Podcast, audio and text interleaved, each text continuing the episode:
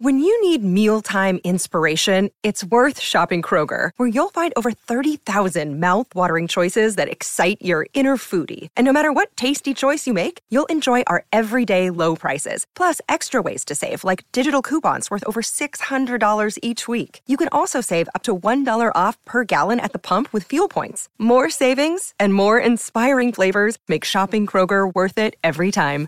Kroger, fresh for everyone. Fuel restrictions apply. Another day is here, and you're ready for it. What to wear? Check. Breakfast, lunch, and dinner? Check. Planning for what's next and how to save for it? That's where Bank of America can help. For your financial to-dos, Bank of America has experts ready to help get you closer to your goals. Get started at one of our local financial centers or 24-7 in our mobile banking app. Find a location near you at bankofamerica.com slash talk to us. What would you like the power to do? Mobile banking requires downloading the app and is only available for select devices. Message and data rates may apply. Bank of America and a member FDIC. G'day, Mike Hussey here, but you can call me Mr. Supercoach. KFC Supercoach BBL is back and there's 25 grand up for grabs. So what are you waiting for? Play today at supercoach.com.au. T's and C's apply. New South Wales authorisation number TP slash 01005. Want to witness the world's biggest football game? Head to iCanWin.com.au, predict Australia's score with a crystal ball, and it could be you and a friend at the FIFA World Cup Qatar 2022 semi finals, all thanks to McDonald's. Maccas, together and loving it. TNC's apply. Speaking of a floating pontoon, we've got a time to introduce our next guest. He is a bit of a floating pontoon. I'll, I'll grant the Jav Elliott, or T.S. Elliott as we like to call him. well. It's time for our it's time for our Razine cricket catch up with the great man, the hairy Jav, the absolute champion, dude, Grant Elliott. Uh, good morning, Grunter. Jeez, I mean, hairy javelin's Oh. bad enough, but now floating pontoon, throw that one in the mix. I mean, Well, you it's an just already read absolute honour, absolute honour to get on your show. Obviously, Beaver phones me weekly. He shows me some love, but I mean, I know that you've got some, you know, very well-known guests that come on your show, so I won't keep too much of your time this morning. Well, the, the important thing is this is the this is the real prime time slot saved for you, Grant, as well. Um, we, we thought we'll get we'll, we'll get the biggest star that we know, who's the most relevant star at this point in time in world sport, and we'll bring him on at ten past eight. And, and, and Yeah, and, and we're going to Yeah, absolutely throw shade on him. Well, when you when you get the guest, you, you go to the guest, you go to the guest, and you say, "Hey, do you reckon you can come on the show at about five past eight? But no, Grunter's the one that calls the times. He says, "Nah, I'll be on there at ten past eight. Okay, wait till then." So we had to pan till ten past eight so we can give time for Grunter to walk out of the office. I'm sure Nikki would have gave you a bit of time to get off air, uh, get on air with us. So we appreciate Nikki at Thomas. no, he's down in Queenstown. How you you? going? Are you in Yeah, no, I'm, I'm down in Queenstown, and the reason why is Ah. because uh, Rebecca Rolls called the late gym session, 7:20. So I took her to where I Ah. took you, Baz, Fair enough. and we just, uh, you know, keeping the commentators fit, keeping them healthy. Um, that's uh, that's what we do. It's not a holiday, is it, Baz?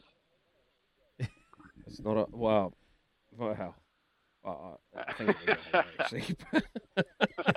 just don't give away all our secrets, you know. Uh, right, let's talk some cricket. We can't just shoot the breeze with you all day. Well, we could, but we won't. Um, Melie Kerr, mate, she is flying. You've had a lot to do with her, obviously. Oh, sort of uh, mentored her a little bit and had a lot to do with her, and she's back up and running and dominating, no? Yeah, oh, so good to see. But I mean, you know, what's even more impressive is the head on her shoulders, I reckon. You know, the way she spoke after the game, where she said, you know, whether I get a duck or whether I get a hundred, that doesn't define me as a good or bad player. And those are the sort of things that you hear from people that almost, you know, at the end of their career, she's got such a level head on her, her shoulders. And um, I think that that hundred was a real turning point in her career because she's been given opportunities to bat up the top and probably not quite made the most of them. You know, she's always got like, you know, 30s or hasn't really got a start. And, you know, she got a 60 last year, which was sort of a breakthrough against England, but she didn't really set the world alight. And now we really are seeing what she's capable of. And, you know, she's, she's got the experience of Devine and Bates around her. So I think that we've got a real gem here and someone that can, I always thought, play for New Zealand for, well, you know, the next 15, 20 years um, in the women's game and be probably the best player we've ever had. Mm. Grunter, I know you have been a, a, an influential part of uh, her career at a very young age. I remember when you rang me a couple of years ago uh, telling me about this young girl, Amelia Kerr, who I had no idea uh, anything about her, but now I know. People are starting to recognise and take notice, and fair enough. She's not only with the bat, also with the ball. Three wickets yesterday. Um, but tell us about your connection with, with Amelia, mate, and, and how that how that relationship relationship come about. Oh, it's just more through her dad. Um, I knew her dad, Robbie, and Robbie was dealing with a lot of her contracts and um, I yeah. guess all the dealings uh, with coaches trying to get a support structure around her.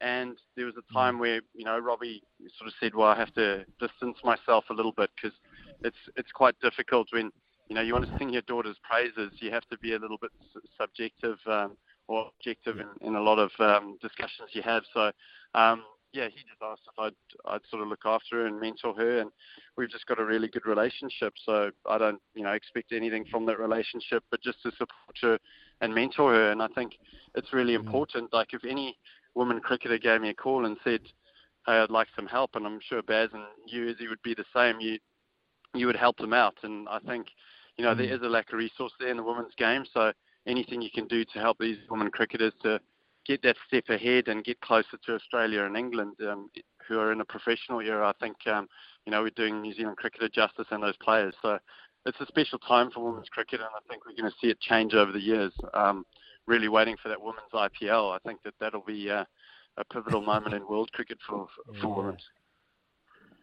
Well, that's coming, I think, next year. Is from what uh, Sourav Ganguly, the BCCI boss, said that the IPL for the women will start next year, so hopefully they get an opportunity to be able to participate in that, and they can put a few bucks in their pocket. But mate, you talked about Australia and England and the and the fact that they are professional, and, and New Zealand's not fully professional yet. What about the gap in the standard of cricket? Uh, there's a World Cup coming. Well, it's just on the horizon.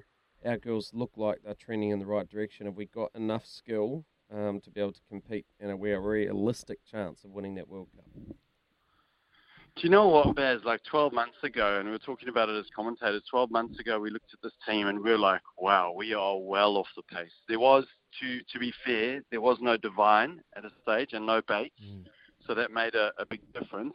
But it was just the depth. We looked at our depth, and you know, it, we were way off the pace. But now, in 12 months, what Bob Carter, Jacob Oram, Rob Nichol, and the support staff have done to this team, honestly, we've got real good depth. It's looking good, and the teams that we probably, I guess, before this uh, series went into um, of similar strength, it would have been India, South Africa, um, West Indies, and ourselves are all quite similar in standards.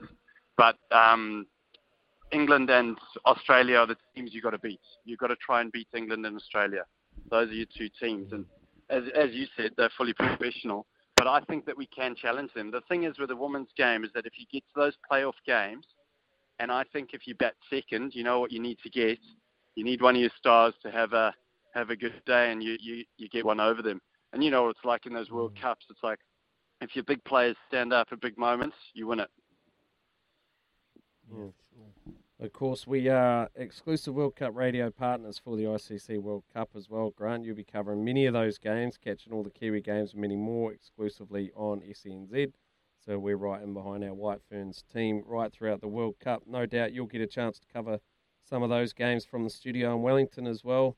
Grant, you're not sure of that Yep, yet? from the Wellington Riviera. Beautiful with Dan McCarty. Uh, great times. great times.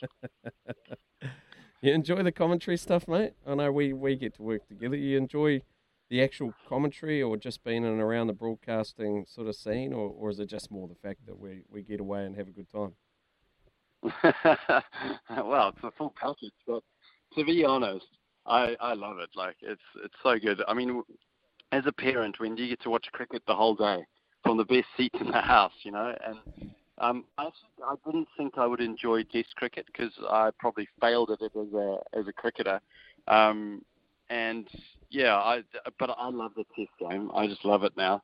It's the mm-hmm. whole feeling and build up of the Test and being around guys that you played with and the banter in the commentary box. But I mean, we've we've all built you know great relationships not only with the commentators but then also with the players. You know, there's guys there that you played with. So I think being uh, commentating or being a broadcast at a time when you you know the players is quite special because you you can really tap into that psyche that they've got and enjoy the the ride. You know, when they have their huge successes and also their failures, you can share that with them. So I absolutely love it, and I mean, you know, if you if you're around good people, I always say you have a good time. Yeah, you're doing a great job, Grant. I must admit, you sound fantastic on the on the TV and on the radio. Was there any chance we could see that handsome jawline of yours, like maybe in front of the camera instead of behind it? Mate, you know, Izzy, it's very difficult to try and get some airtime when you've got the likes of uh, McCullum and Fleming, um, you know, fighting for it. Hot Baz fights for that camera. Um, he, he loves getting in front of it. So, you know, if Baz gives up some of his time, then maybe I'll get in front. But no, I'm happy to be in the background, Izzy. And I'm re- really surprised that you haven't brought up any Black Clash because, I mean, geez, I thought that you were going to be there again, but you you uh, you chickened out, didn't you? No, no, I didn't chicken out. I just had made a good decision in the end and uh, gave my position away, which was a great tactical move from myself. So uh, I'll see you next year for Tuo chasing uh, fifth and final decider, mate. Let's not talk about the Black Clash because we know what happened, you cricketers. Yeah, yeah, you passed it. Maybe you need a few young ones coming in. Wait, quick, uh, quickly, Grunter. Quickly, Grunter. You're an absolute champion. We're, we're, I just want to look forward look forward to Friday and, South Africa. So going be hugely disappointed after that performance, so un-South African-like. Can you see any changes to the squad, and what should we be expecting from the Proteas come Friday? Yeah, I mean, I did. I did hear Baz um, on your show. I, I'm a big fan of your show, guys. Thanks, thanks for the, the airwaves. Um, but I heard him say, you know, he expected more from South Africa, and I thought they would be, you know, Yeah. a lot better than they were, and so so did I. You know, I looked at the TAB and saw three dollars sixty, and I was like, wow, you know, that's uh, that's pretty overinflated odds after beating India. But um, I think Ngidi will come in, um, and I think the toss although I'd like to say it would make a difference, the way they played, I don't think it would have. But you'd like to think a team like South Africa, the way they pair, the professionalism that they have always had historically, you'd like to think that they're going to come back um, and be a much better team. I think the one to watch is going to be Rabada. I think Rabada was just maybe, you know, a little bit short in most of his spells, and he was maybe getting two or three balls in the right area during his spell. So I reckon a class performer like him, I mean, he is world class. I reckon he's going to adjust. He's going to get his length right and watch out. If South Africa win the toss, might be a little bit of a different game because I think the bowlers have learned from these conditions what they need to do. Spot on, Grunter. Spot on, mate. Well, we're going to let you go, and uh, good luck calling the last game down there in uh, in Queenstown. As as he said, you're doing a fabulous job on the airways and uh, and also in front of the camera, especially considering English is your second language. Um, so you're doing an excellent job down there, mate. And uh, we hope we hope you have a good time. We'll see you in Christchurch in uh, in a couple of days' time. As are you guys. Thanks for having me on the show. Always, always uh, an absolute pleasure. Bring the golf clubs, be Grunter. and Izzy. I will. Bring I the will. golf clubs, man. mate. Uh, that was our Rosine cricket catch up with Grant Elliott, aka the floating pontoon. We'll be back very soon on, with the other side. We've got plenty more to come. We've got Paulie and the TAB update back shortly.